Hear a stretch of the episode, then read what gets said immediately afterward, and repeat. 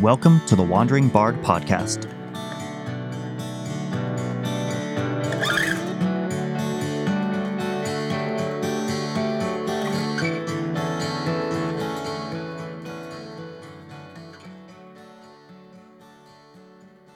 Thanks for joining me on the episode today.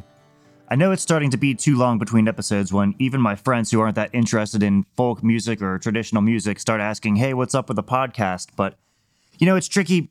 I'll come across one of these tunes and hear a little anecdote about something to do with it and be like, oh man, that sounds so interesting. I, bet it would make a great episode for the podcast. And I go on the hunt. I start ordering books or going to these websites and compiling just as much stuff as I can. I usually use like a Microsoft OneNote. I just start dumping things into a file that I open for for the tune or the song. But then you know a lot of times it just uh, it peters out. There's not enough stuff that's out there to to make a full episode. So really what happens is I'll I'll hear something and then I'll end up starting about 10 episodes before I find one that has enough out there to make a full episode. So I've got like a couple tunes that are they're, they're almost there. If I could just find a little bit more, I could do full episodes on them, but they're not quite there. But every now and then I come across one like this episode today where I'm not really expecting much about it at all. I just really liked this tune and started just Googling basically. And I was like, whoa, there's so much stuff that's out there about this.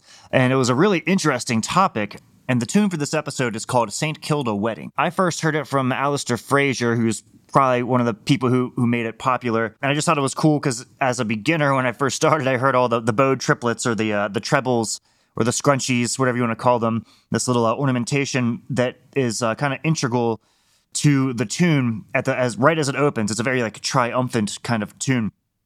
And so as soon as I heard it, I've, I've always kind of loved it. The main artist who popularized this tune, or that I think is most well known for it, is Alasdair Fraser.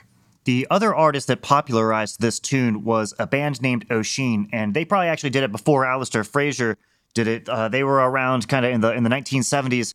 They released an album titled St. Kilda's Wedding in 1978, and they were pretty influential. So if you're into this kind of music, I would definitely recommend checking them out. Some of their band members went on to join other pretty well known bands as well, like the Tannahill Weavers, so the musicianship is, is pretty high. Something that I find really fun about these uh, these old tunes that have been around for a while. You go back through these old books uh, of tunes, these collections, and a lot of places the the composer is never listed, or you have to dig for it so far back. You have to keep keep finding un- unraveling these threads. But a lot of times, who is given credit is the collector, the person who first put it into a, a publication of music for the rest rest of the uh, the folk music players to have. And for this particular one, I couldn't find who who wrote it, but it was first collected by a guy named Simon Fraser in 1866 in a collection of music titled The Airs and Melodies Peculiar to the Highlands of Scotland and the Isles. I always love the names of these old collections of music. They're always so long and descriptive. When I released my own album about two years ago, I, I tried to kind of pay homage to them. I named it a collection of tunes and songs from travels near and far. So, shameless plug, go check that out there. Each collection of music that I looked at, trying to find the, the oldest one that had this tune in it, they all listed it as a different type of tune. Uh, one place had it listed as an air, one was a lament, one was a march. Had, there was some places that had it as a single reel and a double reel. Uh, so there were some places that had it as a strathspey. I even saw somewhere that that said it was a listening piece. So that one was a new one. I was like, well, kind of isn't like all music a, a, listening piece, but I guess you could say the bottom line is this is one of those tunes that's kind of wide open for interpretation depending on how stylistically you want to play it. So what's up with St. Kilda? Well, you know, it's one of these islands like uh, I've talked about several times. I've spoken about the Aran Islands a, a lot on this uh, podcast before in, in Ireland if you go back and you listen to the the Calum's Road episode, it's about a, a place named Raasay, which is one of these islands off of the coast of Scotland. And St. Kilda kind of reminds me of, of that a little bit.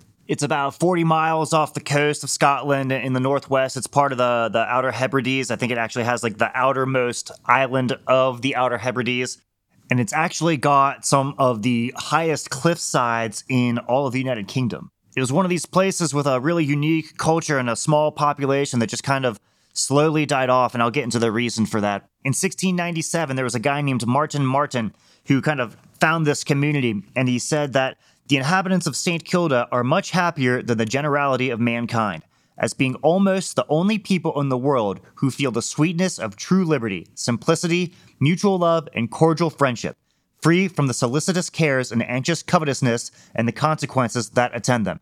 So, just kind of set you up for the community that we're going to be talking about a little bit these places you, you always hear these quotes like this and you kind of romanticize them and even if you pull up pictures online the, the island looks absolutely beautiful but then as you kind of start learning about it the, the romanticism kind of dies away a little bit they had a, a, lot of disease that was going on there that really impacted the population and as more and more contact was made with the outside world people started leaving they started going to the mainland of scotland or they went to australia or canada and that kind of started this cycle. You know, there were fewer people there. The community started struggling uh, because everyone kind of had their little role in the community. And then towards the end of the 1920s, they had some some crops fail that was was really devastating. And so by 1930, there was only 36 islanders remaining, and they all moved to the, the mainland of Scotland. And that was kind of it for St. Kilda there's still quite a bit of structures that are standing on the island. There's a, over a thousand kind of storehouses for food. You can see some of the the cottages that that were used still. Uh, there was a main street, so they kind of had some commerce going on, but they were forced to be extremely economical with pretty much all the resources that they had. I read one place that said basically St. Kilda was a testament to man's ability to survive in the most hostile of environments. And, you know, you would think, for example, being on an island, they would be fishermen, but the the oceans, the surrounding waters, were actually so treacherous that they hardly ate any fish at all. And basically, how they survived was birds. They they relied on birds for everything. So not only would they they catch these birds, which were mostly gannets and fulmars, they would use the meat, they would dry it, and they would store it. They would they would eat the eggs. They'd use the oil for lamps. And pretty much, uh, even on these little structures that exist on the island, they found that they were using some parts of the bird in actually building the structures, like their houses. And they, they even use like the bones to make uh, sewing needles. They would use the beaks as, as brooch pins. And they'd even take the skins and turn them into shoes. And they did this for thousands of years. There's uh, evidence of uh, Neolithic populations and even a Norse presence, which predated the settlement of of Gaelic speaking Scots there. So at least 2,000 years they were living like this.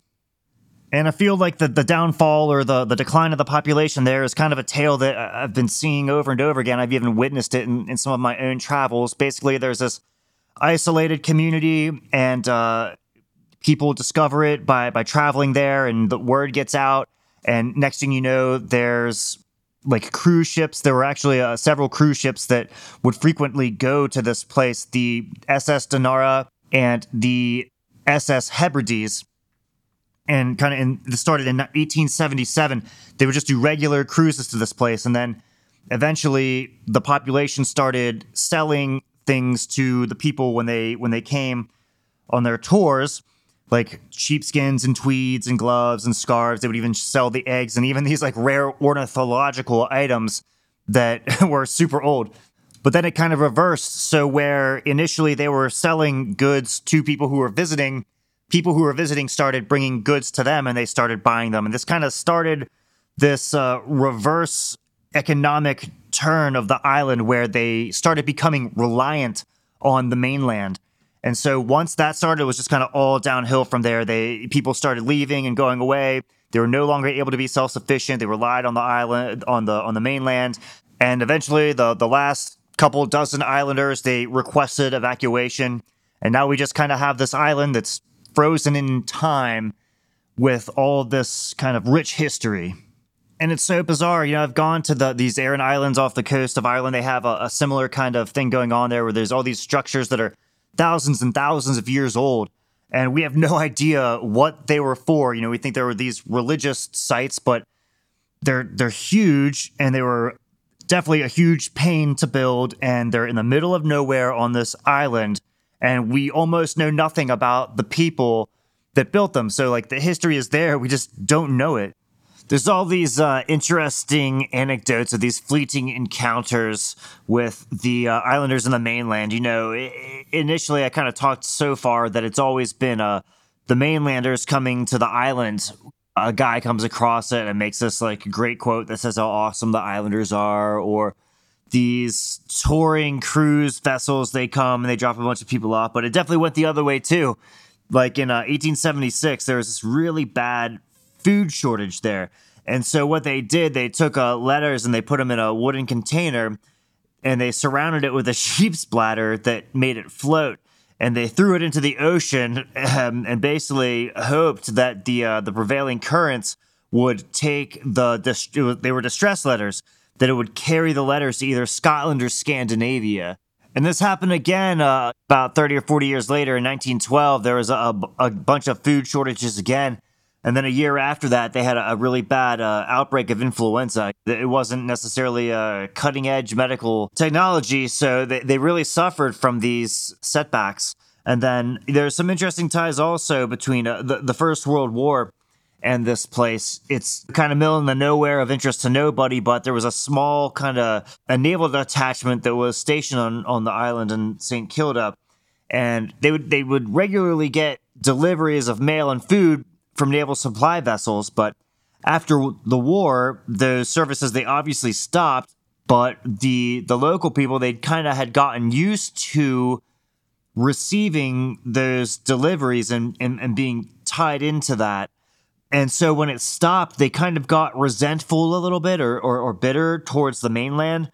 And so that kind of impacted how the islands carried on there's a little bit of irony in it because the Islanders they got kind of bitter towards the mainlanders, but what happened was the Islanders they left to join the mainland. So it was like, ah, oh, we're so mad that you, you you gave us this help and then you took it away. But then if you really examine it, it's like they were so mad that they they left the island and they went to join the people that they were they were mad at. I'm sure there's more to it than that, but that's just kind of a layman's analysis of the situation. It also speaks to the reach of the First World War because there's essentially this island that's at the edge of the world with a population of about one or two hundred people, and even they couldn't escape being involved in it. What the government did is they put a signal station on the island with a radio tower, and they actually employed some of the islanders to, to work there. And I could not believe this when I read it, but a German U boat actually carried out a bombardment of the island on May 15th in 1918 and caused some damage to the to the property. So you have this little island in the middle of nowhere and it is legitimately involved in conflict with the World War. And so after that, the government put a uh, they put a gun emplacement about 6 months later to protect the village, but it was put there very late in the war and never actually got used.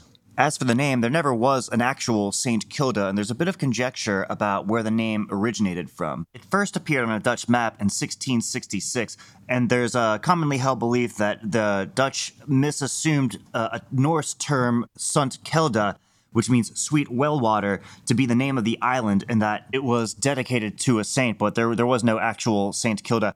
There's also some ideas that uh, there's just a lot of cartography errors. There's a gentleman named Lucas Wagner in 1592, who kind of transcribed some of the, the maps from the different languages that were exploring the area at the time. And because of pronunciation differences with R's and S's and even T's and L's, it just kind of morphed into this, the St. Kilda name. Initially, it was not even St. Kilda, it was just annotated as S. Kilda.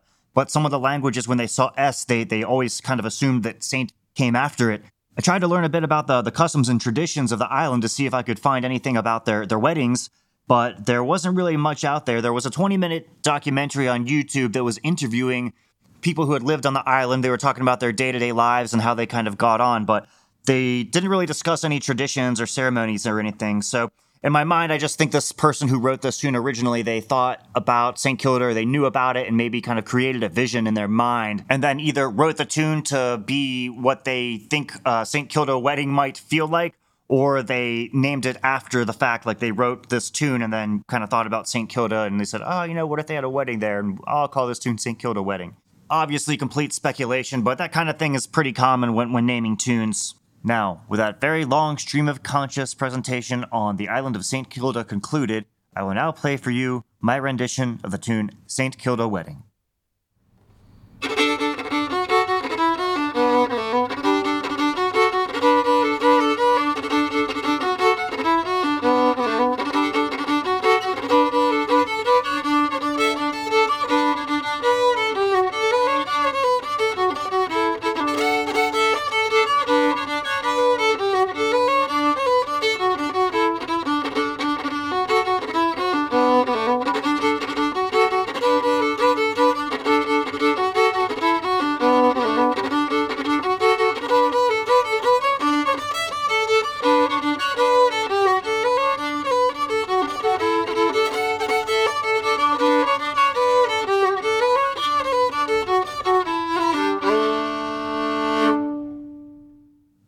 So there you go. St. Kilda Wedding. That was one take, but it took me about 15 or 20 tries to actually get it right. Those bowed triplets are no joke.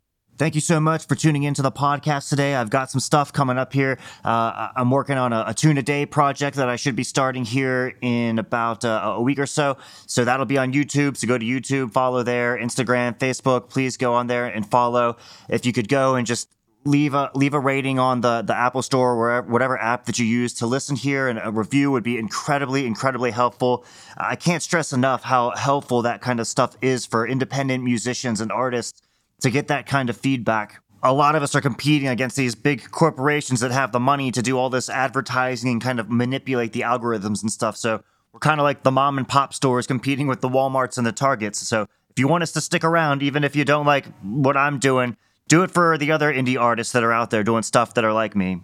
I'm also playing with the format of the podcast a little bit. If you go back and listen to some of the earlier episodes, it was maybe a, a little bit more formal. I'm kind of trying to make it a little bit more casual, stream of conscious more like a discussion, even though it's obviously one sided. So let me know if you like that, if you like the old way better. I do hear from listeners on occasion. Uh, they often email me and tell me I got something wrong, and I do make corrections and I am responsive, and I do want to I want to chat with you. So until I hear from you, be bold, be kind, and safe travels wherever your wandering takes you.